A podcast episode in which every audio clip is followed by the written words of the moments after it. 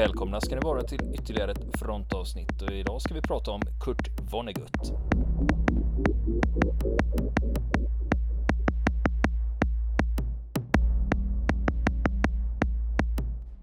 Och nu ska vi fortsätta berätta historien om Kurt Vonnegut under andra världskriget. Ja Niklas, hur långt hade vi kommit nu då? De var väl framme vid frontlinjen i alla fall? Ja, precis. precis. Vi får nästan be om ur- jag får nästan be om ursäkt till våra lyssnare här för att det har blivit så lite krutrök de senaste avsnitten. Men nu är det dags så att säga. För när vi, när vi lämnade Kurt Vonnegut i förra avsnittet då hade de precis kommit, kommit till östra Belgien och eh, fronten där.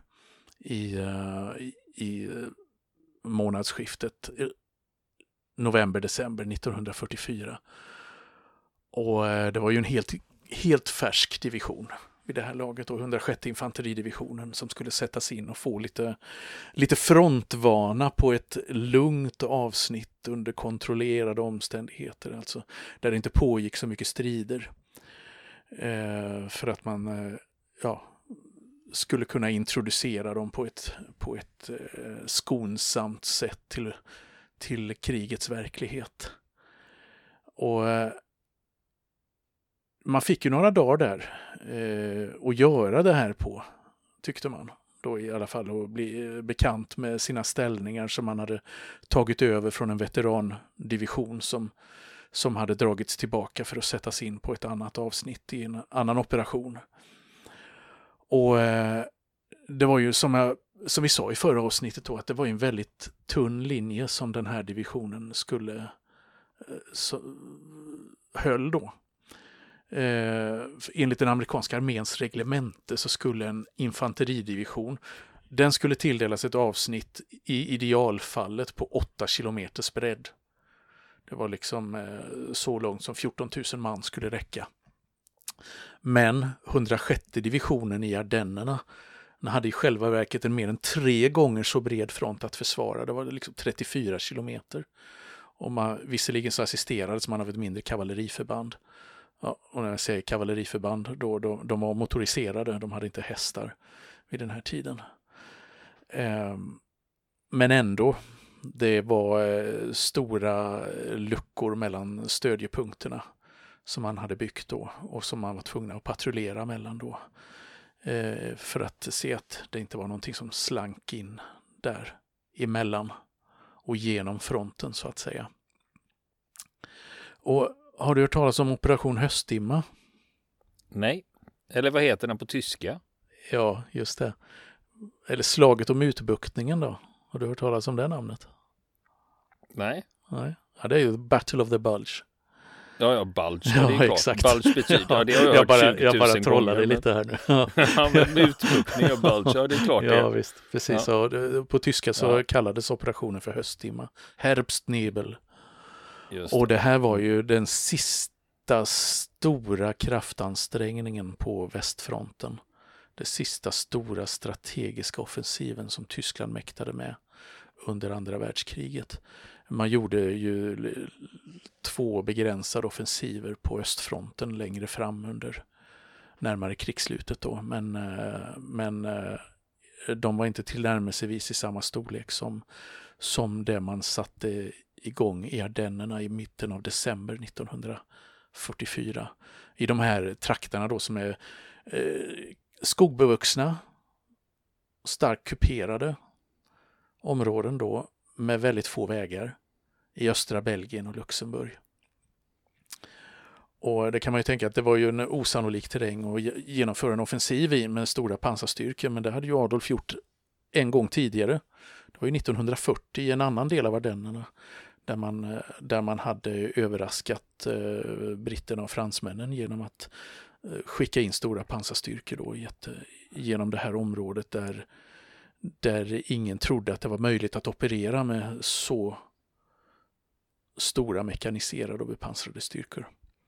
Men där måste jag ställa en fråga. För just mm. när jag tänker med pansar, till exempel hur vi har tänkt här i Sverige när det gäller pansar, att det är slätterna, ja. Liksom, det är Västgötaslätten, det är Skåneslätten, det är liksom ja. Slätterna som gäller för pansar. Men ja, här väljer man ju skog va? Ja, och det var ju överraskningsmomentet. man var ute efter. Att just, man, alltså det var ju ett risktagande att göra detta just eftersom området var vägfattigt och du helt enkelt inte kunde varken se eller skjuta speciellt långt i stora delar av, av det här området för att det helt enkelt var dålig pansarterräng. Eh, och det var ju just det överraskningsmomentet att man snabbt ville forcera genom det här området där fienden inte förväntade sig att möta stora pansarstyrkor. Det var det man var ute efter helt enkelt, och så tyckte man att ja, det lyckades ju en gång. Vi kanske kan göra det en gång till. Och det, det, det var så den här planen föddes på hösten nittonhundrafyrtiofyra då, att, att eh, göra en motoffensiv i det här i just det här området igen då. Eh, och eh, målet var ju i bästa fall ta sig till Antwerpen för att hindra de allierade från att använda den stora hamnen där för, sin, för sitt underhåll. Eh, för det var ju den största hamnen som de allierade hade till sitt förfogande då.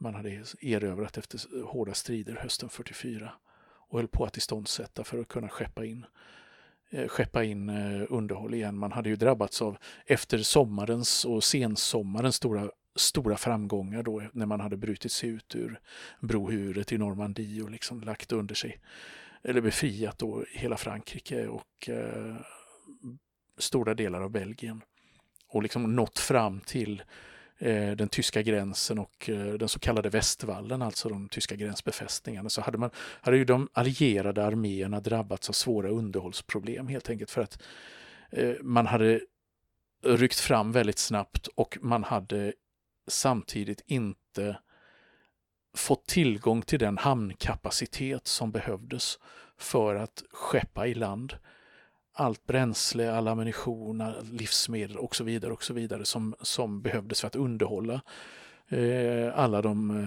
alla arméerna i den allierade expeditionsstyrkan i Europa. Eh, så därför var, var ju Antwerpen då det stora, eh, det stora eh, målet hösten fyrtiofyra för att kunna, kunna utvidga offensiven mot Tyskland sedan. Eh, och det, att, att det var ett viktigt mål, det förstod ju tyskarna också eftersom man satte in eh, sina vedergällningsvapen V ett och V två mot Antwerpen då när det hade fallit i de allierade, allierades händer för, för att eh, så att säga störa eh, arbetena med att eh, sätta hamnen i stånd igen. Men dit hoppades hoppades den tyska eh, ja, militärledningen, eller snarare Hitler och hans högkvarter, eh, att nå som längst. Då, och därmed också samtidigt klyva västfronten i två delar för att eh, liksom, eh, kunna sätta hård press mot, eh, mot eh, britterna på norra sidan av, eh, av eh, liksom det som skulle bli en korridor ända fram till eh, till kanalen och Nordsjön igen. Eh, kanske genomföra ett nytt Dunkerque hade ju varit någonting som Hitler gärna hade, hade sett. Eh, och eh, man hade ju gjort en väldigt stor militär uppladdning då bakom fronten med nyuppsatta divisioner och, och eh, divisioner som åter hade liksom friskats upp och fått ersättningsmanskap och så vidare för att efter alla förluster under sommaren fyrtiofyra. Eh, nya stridsvagnar som hade rullat ut från löpande banden och andra pansarfordon och artilleripjäser. Så man hade liksom gjort en väldigt stor kraftsamling där för, för att genomföra det här då. Men som sagt, en stor del av trupperna var ju helt gröna. Eh, och eh, Det visar ju sig i verkligheten då att det här var ju ett luftslott som, som Hitler hade byggt upp, ett luftslott av drömmar. Men idén här, idén här var, det, var det blixtkrigsanfall då? Liksom att snabbt som fan slå igenom och rätt ut mot kusten och Antwerpen? Mm, ja, det var ju det man hoppades på. Det var ju det, var ju det man säger. Det var det Hitler hoppades på. Många av hans generaler var ju tveksamma då liksom, och med rätta, och tyckte att det här var ju liksom det, det här har, det här har inte den tyska krigsmakten längre kapacitet att genomföra i, i sitt dåvarande skick. Ja. För jag tänker istället för då lägga resurser och liksom försöka nöta sig fram liksom. Mm. Eh, utan istället då satsa allt på ett kort, ja, och bara försöka slå exakt, så långt och hårt som möjligt. Ja. Och det var, det var ju i den, i den situationen så var det ju kanske det, det var en chanstagning, och det var egentligen eh, som du säger, satsa på ett kort, därför att eh, det här genomfördes ju i dåligt väder, och det fanns ju en, en, en, en anledning till det.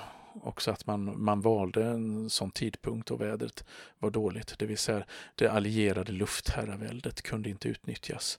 För, för himlen dominerades av det allierade eh, flyget, jaktflyget, attackflyget och bombflyget. Eh, och då skulle det ju inte ha varit, det skulle ha varit lika svårt att röra sig på marken i Ardennerna, om inte svårare än vad det hade varit för de tyska styrkorna när man eh, kämpade mot det allierade brohuvudet i Normandie och knappt kunde förflytta sina trupper på dagtid på grund av, på grund av det allierade flyget. Så det fanns ju mycket i det, mycket i det här, och så många faktorer att ta, ta hänsyn till. Liksom, och vi kan, skulle ju kunna diskutera det här i ett separat avsnitt någon gång, just att just prata om Ardenneroffensiven och, och tankarna bakom och och hur det blev. Det finns ju hur mycket som helst att prata om när det gäller det. Men, ja, men vad så... för det, är ofta, mm. det är ofta så här att vi, vi nämner ju ofta Ardenneroffensiven, och vi hamnar ofta i eh, referenser till den oavsett, eh, speciellt nu när vi har pratat om olika författare och kändisar som var i krig som har varit med i Ardenneroffensiven. Det är ganska ofta vi hamnar där. Vi fick faktiskt ett mejl som handlade om en annan sak. Att vi refererar ofta till Alamo, eh, men vi har aldrig berättat vad som hände där. Nej, ja, det kanske vi skulle göra.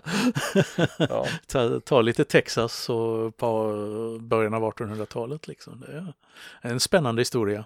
Ja, men ja. Nu är det december nittonhundrafyrtiofyra. Mm. Ja, och faktum är ju då att den sextonde december nittonhundrafyrtiofyra, när den tyska offensiven drar igång, så tar man de allierade på sängen fullständigt. Alltså det här en, blir en komplett överraskning. Uh, och det berodde ju bland annat då på att de allierade hade varit för självsäkra. De hade ju vunnit stora segrar hittills. Man uppfattade att den tyska krigsmakten var grundligt, uh, grundligt uh, söndertrasad och, och i, i spillror. Och uh, man var, var så säker på sitt övertag att man bara fokuserade på sina egna planer istället för att också titta närmare på vad fienden egentligen hade för sig. Och man, flygspaningen hade varit dålig på uh, grund av dåligt väder, och uh, ja, det var helt enkelt ett underrättelsemisslyckande som låg bakom det här på den allierade sidan då, att man, man lät sig överraskas på det här sättet uh, i, i Ardennerområdet då. Och det, då var det ju liksom en tunn linje av amerikanska styrkor som uts- utsattes för den fulla kraften då i den här tyska offensiven, av när det helt plötsligt eh, började rulla fram eh, eh, tyska pansardivisioner igen på ett sätt som man inte hade sett på jättelänge och i en sån stor omfattning då. Och eh, initialt så drabbades de amerikanska styrkorna då av svåra förluster. Och lyckades inte organisera ett, ett sammanhängande försvar. Men även tyskarna, de drabbades ju också av stora förluster som de och sin sida inte kunde ersätta. Och man drog i fördel då, som jag sa då, av det dåliga vädret, och som tvingade de allierades flyg att stå kvar på marken under de här avgörande dagarna i december fyrtiofyra då. Men här och var så satte ju sig de amerikanska trupperna till hårt motvärn, som ja, mest känt är ju Bastogne. Med hundraförsta där, ja. Ja, just det. Precis. Och sen även några andra platser då. Där, så fanns det också motståndsfickor då som, som hindrade tyskarna för, från att få tillgång till vissa viktiga vägar som man hade behövt för att snabbt kunna pressa alla de här eh, truppmassorna genom Ardennerna och ut i mer eh, stridsvagnsvänlig terräng då i en blixtoffensiv innan vädret och himlen klarnade. Och det trängde ju samman de tyska trupperna då på ett fåtal vägar och det blev trafikstockningar och det gick långsamt och så vidare och så vidare. Och vid jultid så hade kraften slutligen runnit ut ur den tyska offensiven och sedan gick det bakåt. Och när tyskarna gick till anfall då, man kan ju säga något om själva storleksordningen då i, i det här då. Eh, anfallet så, så anföll de med över fyrahundratusen man och mer än fjortonhundra stridsvagnar och stormkanoner. Och eh, man hade ju också liksom mer än tvåtusenfemhundra artilleripjäser och sextonhundra pansarvärdspjäser. Och så hade man också tillgång till drygt tusen plan i Luftwaffe som hade, då hade blivit återuppbyggt under, under hösten och, med nya snabbutbildade piloter och, och massor av kärror som man hade skruvat samman i, på de löpande banden och sen, men sen hållit tillbaka på eh, flygbaser längre bak för att liksom kunna bygga upp sin volym igen för en stor insats. Och eh, amerikanerna satte som mest in eh, under de striderna i, den, i Ardennerna drygt sexhundratusen man. Och förlusterna var ungefär lika stora på båda sidor då. De tyska brukar räknas någonstans grovt räknat mellan, mellan sextio och hundratusen man och de amerikanska var ungefär nittiotusen då. Varav, varav eh, nittontusen stupade. Och den sextonde december, det brakade ju loss då framför den hundrasjätte infanteridivisionen då med häftig artillerield och eh, granatkastareld. Och sedan gick tyskt infanteri helt utan förvarning då till anfall och understött av stridsvagnar och, och, och före liksom soluppgången. Så man, i början av anfallet då, så använde man sökarljus som riktades mot de amerikanska positionerna. Eh, både för att blända de eh, amerikanska trupperna och eh, peka ut var, var eh, liksom försvarspositionerna fanns för de egna trupperna då. Eh, och eh, på, längs flera delar av den här frontlinjen så lyckades dock hundrasjätte divisionen bjuda ett envist motstånd mot tyskarna som anföll gång på gång då under de första timmarna där. Och eh, Vonneguts kamrater i divisionens span, spaningsstyrka, han var ju, tillhörde ju regementsspaning då, men divisionens spaningsstyrka det blev snabbt utplånad i de första timmarnas strider. Och försvarslinjen började kna- snabbt krackelera och falla sönder. Och det genomfördes då lokala motanfall här och var av kompanier. Eh, i, I huvudsak bara i, alltså i kompanistyrka då för att återställa eh, sambandet mellan olika delar av försvarslinjen då när, där tyskarna hade gjort inbrytningar. Och eh, vid lunchtid nästa dag så är hundrasjätte divisionens försvarslinje helt söndersmulad överallt. Och tyskarna är på, fram, är, är på frammarsch. Och det finns liksom på olika platser då enstaka stridsgrupper här och där som är isolerade motståndsfickor. Och eh, det kom en order uppifrån till Vonneguts regementer att dra tillbaka försvarslinjen men en, eh, till en, eh, till en läng- linje längre bak då, men den kom för sent för att kunna verkställas. Och för då var redan det regementet plus ett annat av, av divisionens tre regementen eh, avskurna och omringade då i närheten av den här lilla orten Schönberg i östra Belgien då. Eh, och eh, regementets kontakt med divisionsstaben det hade upphört redan första dagens strider. Och förutom då vissa sporadiska meddelanden som trängde igenom via radio. Tills radion slogs ut på morgonen den nittonde december då, alltså på tredje dagens strider. Och regementschefen då för för Vonneguts regemente då, Cavender, överste Cavender, han, han hävdade senare då att det envisa motståndet som hans regemente eh, bjöd tyskarna då fördröjde deras framryckning med fyra dygn på vägen till Sandvitt som då var en av de här nyckel positionerna som eh, den, en viktig knutpunkt som de tyska trupperna behövde ta under sin, under sin offensiv. Och slutligen då alltså efter tre dygns, knappt tre dygns hårt motstånd så kapitulerar de här två omringade infanteriregementerna för tyskarna. Och det är alltså en stor del då av hundrasjätte divisionen som är helt utslagen då. Av divisionens fjorton femton tusen man så var det sex tusen som blev fångar i ett slag då och femhundra som stupade. Och det här är alltså en av de största amerikanska kapitulationerna i, ja, en av de största kapitulationerna i amerikansk militärhistoria, och det var, det var den största kapitulationen i Västeuropa nittonhundrafyrtiofyra fyrtiofem av amerikanska trupper. Ja, men ändå, det är en halv division. Ja, precis, precis. Så att eh, det säger ju någonting om stridernas intensitet och liksom hur, hur eh, övermannade de blev under inledningen av offensiven då, innan man hade hämtat sig från överraskningen och eh, kunnat organisera sig på ett vettigt sätt och pumpat in förstärkningar.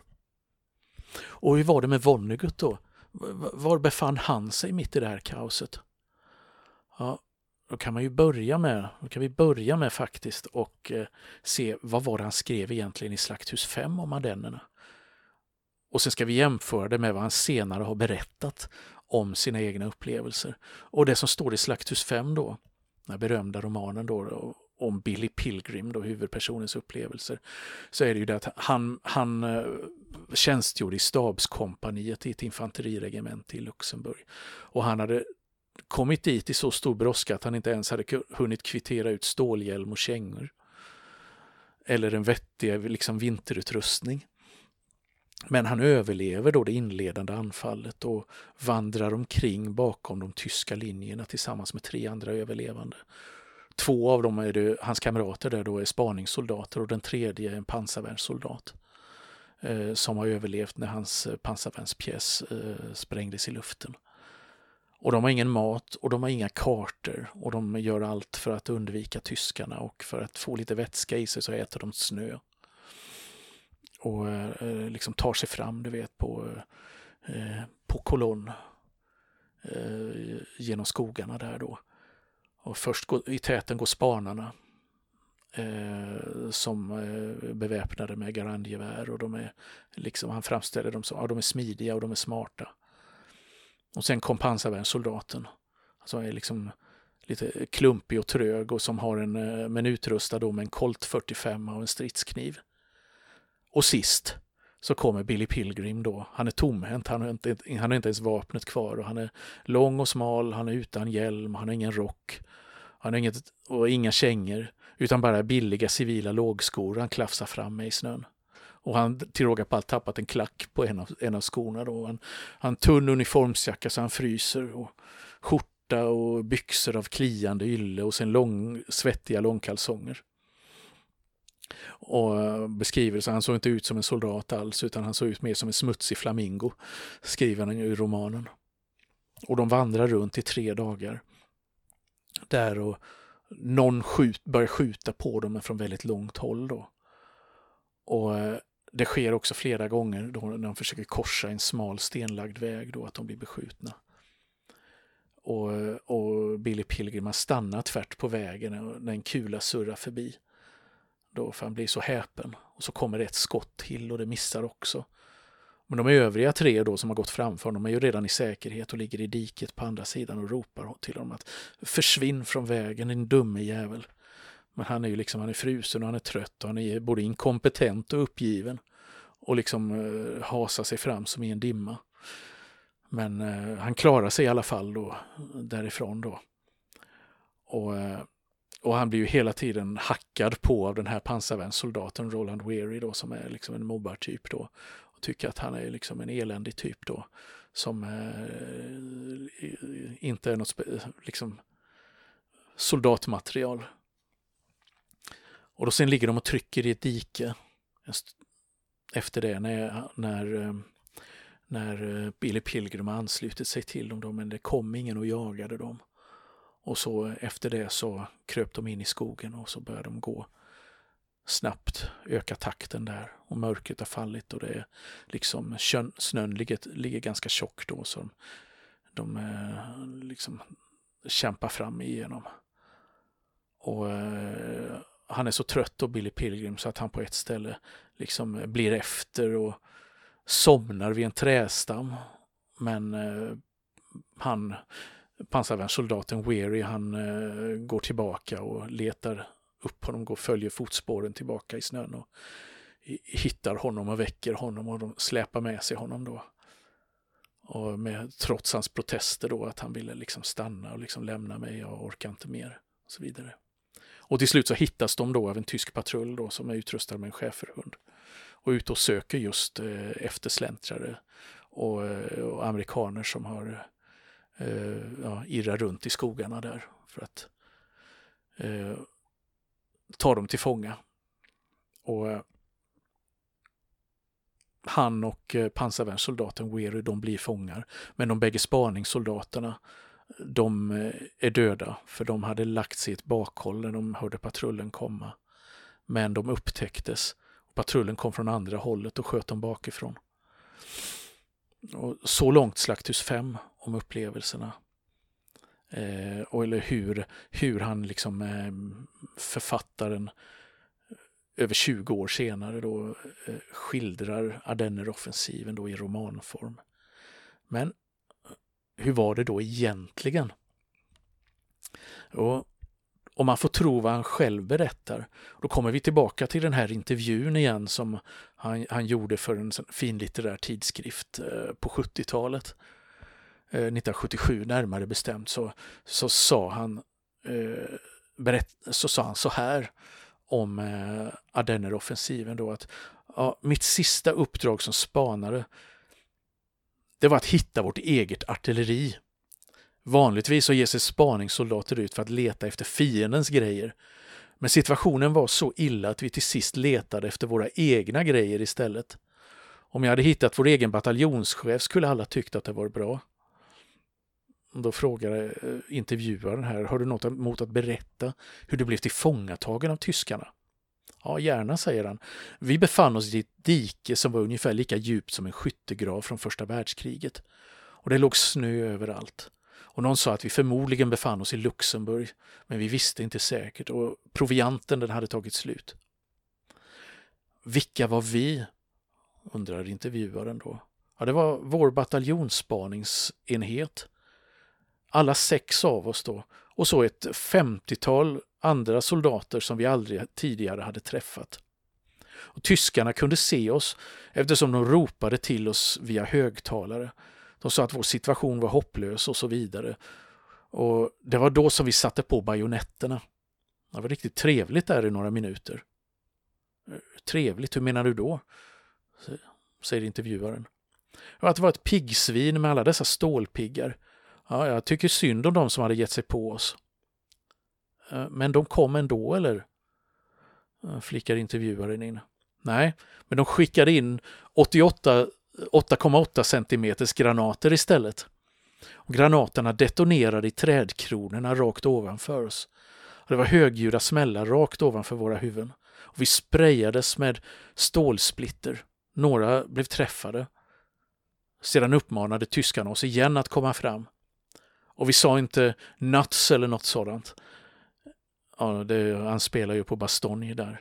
Då, utan vi sa okej, okay, ta det lugnt och så vidare. Och när tyskarna slutligen visade sig så såg vi att de bar vita snöblusar. Och vi hade ju ingenting sånt. Vi var ju olivgröna. Oavsett vilken årstid det var så var vi olivgröna. Talade ni tyska? Undrade intervjuaren. Jag hade hört mina föräldrar pratade en del. Men de hade inte lärt mig göra det eftersom det hade varit en sådan bitterhet i Amerika mot allt tyskt under första världskriget. Jag testade några ord som jag kunde på tyskarna och de frågade om jag var ty- av tysk härkomst och jag sa ja. Och då ville de veta varför jag krigade mot mina bröder. Och ni sa, Ja, ärligt talat ansåg jag frågan var okunnig och komisk. Mina föräldrar hade separerat mig så grundligt från mitt tyska förflutna att de tyska soldaterna lika gärna kunde ha varit bolivianer eller tibetaner för mig. Så berättar han då om sitt tillfångatagande. Och den tjugoförsta december fyrtiofyra, alltså två dagar senare, så fick Vonneguts familj underrättelse om att han var saknad i strid. Och under de följande sex månaderna så visste varken hans fästmö Jane eller hans familj om han var död eller levande. Och Jane, hon hade, tidig, hade under tiden då blivit god vän med Kurts syster Allie då, och de hade nära kontakt under den här tiden då och eh, ja, stöttade varandra och utbytte ja, alla nyheter de fick reda på. Och Vonnegut, han hade ju under fångenskapen så skrev han brev, men de fastnade någonstans på vägen och kom aldrig fram. Och under den här perioden då av fullständig komplett tystnad då, så var han en av hundrafemtio fångar, amerikanska fångar då, som fördes av tyskarna per tåg till Dresden. Och han har skildrat det här då som en väldigt skrämmande resa i överfyllda godsvagnar, där de liksom attackerades av allierat flyg under resan då. Eh, moskitoplan var det. Och de hamnade till slut då i ett, eh, i ett fångläger utanför Dresden som heter Stalag fyra B. Och i den här intervjun som jag tidigare citerat ur så berättar han också då om hur transporten till Tyskland gick till. Och han säger så här då, att i samma godsvagnar som de hade fört fram sina trupper i, trupperna som tillfångatog oss. Det var förmodligen samma godsvagnar som också hade fraktat judar och romer och Jehovas vittnen och så vidare till utrotningslägren. Järnvägsvagnar är järnvägsvagnar. Brittiska moskitoplan anföll oss nattetid vid några tillfällen. Jag antar att de trodde att vi var något slags strategiskt krigsmateriel. De träffade en av vagnarna som innehöll de flesta av officerarna från vår bataljon. Varje gång jag säger att jag hatar officerare, vilket jag ofta fortfarande gör, måste jag påminna mig om att praktiskt taget ingen av de officerare jag tjänstgjorde under överlevde. Ja, det här var någon gång vid jultid. Och slutligen kom ni till Dresden, undrar, undrade intervjuaren då här. Ja, först i ett jättelikt fångläger söder om Dresden. De meniga skildes från underofficerarna och officerarna. Och enligt Genèvekonventionen var meniga ålagda att arbeta för sitt uppehälle. Alla andra försmäktade i fängelse. Och som menig fördes jag till Dresden, berättar Kurt Vonnegut. Och eh, han hann ju som sagt inte vara speciellt länge vid fronten, som du som vi upptäckte här. Det var ju bara det var knappt en vecka, kan man säga, som han som han befann sig vid fronten. Och eh, som stridande soldat. Utan större delen av hans krigserfarenhet kom ju här efteråt när han hade förts till Dresden. Och det som han kommer vara med om där då, som kommer att märka honom för resten av hans liv och bli en viktig drivkraft i hans författarskap.